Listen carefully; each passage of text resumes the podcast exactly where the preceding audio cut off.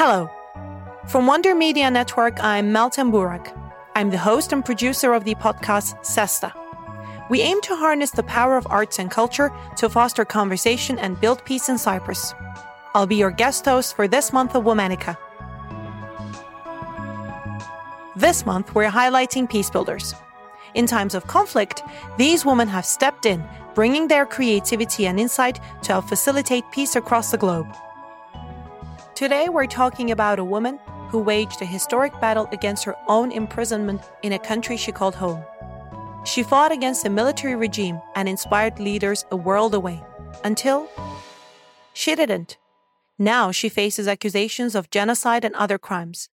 Let's talk about Aung San Suu Kyi.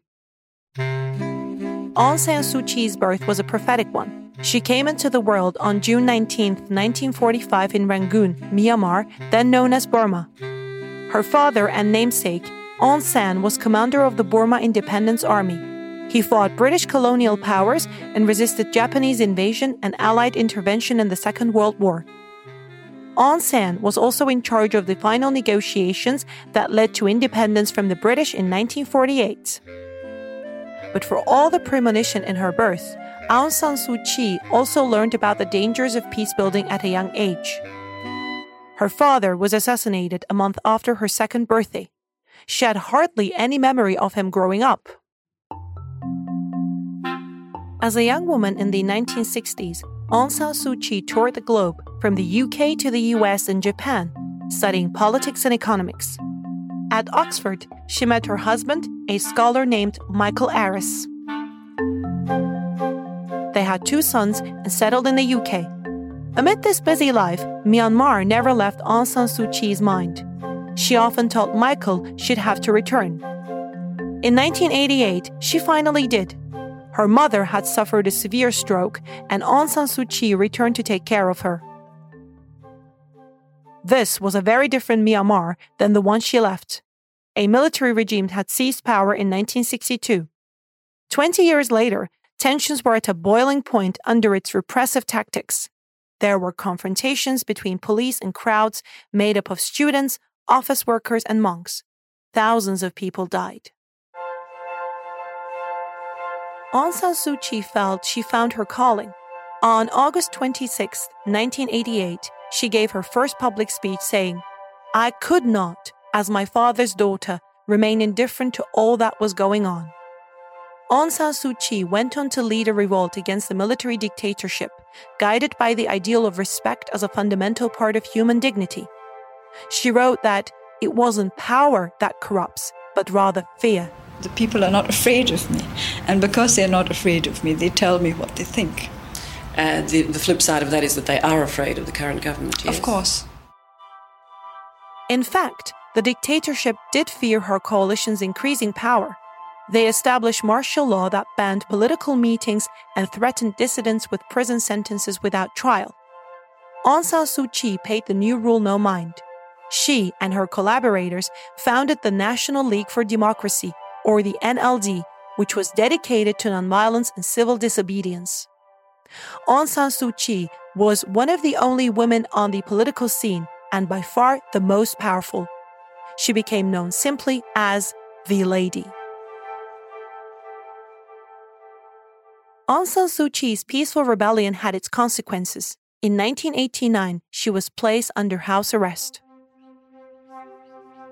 She spent those years in near solitary confinement. She was unable to see her two sons or Michael, who eventually died of cancer in 1999.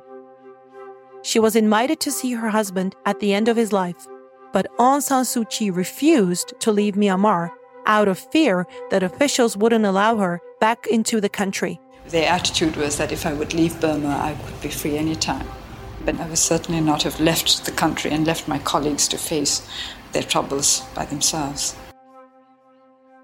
In the 1990 elections, the NLD won more than 80% of the legislative seats. The military government did not recognize the results, but around the world, leaders had heard of Aung San Suu Kyi's story and took up her fight.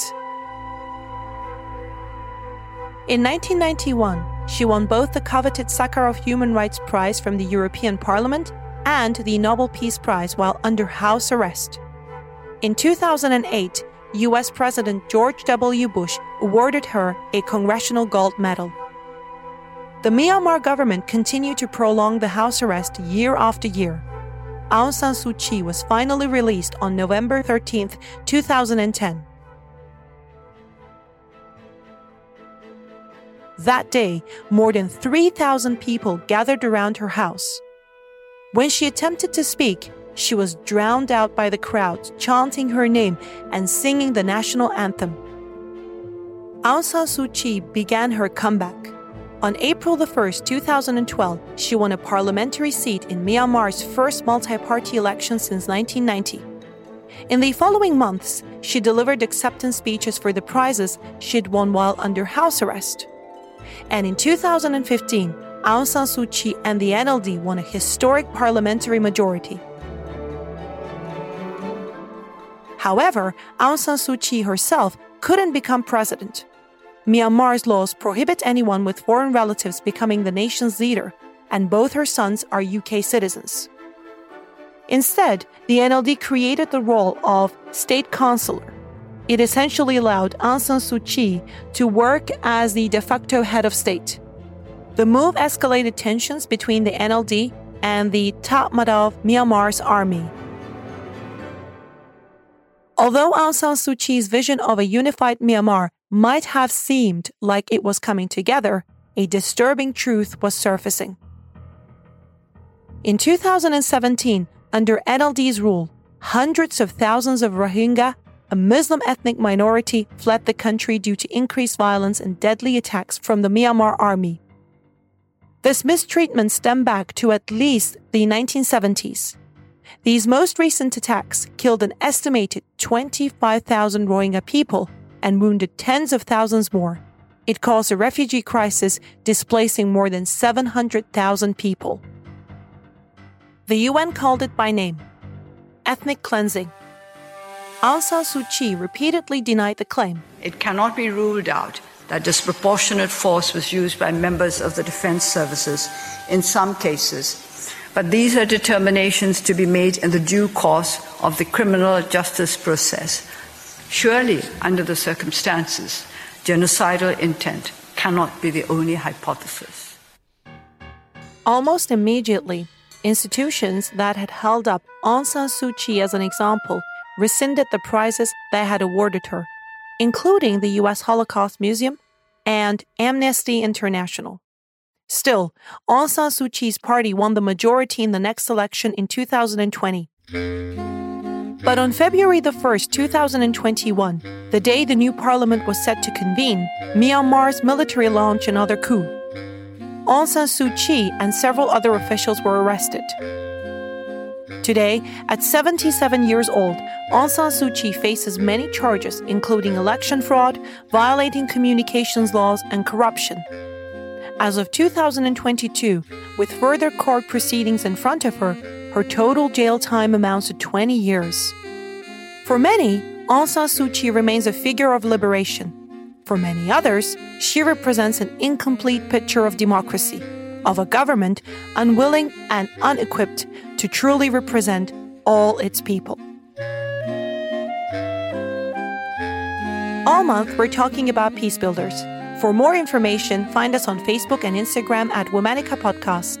Special thanks to co creators Jenny and Liz Kaplan for having me as a guest host. Talk to you tomorrow.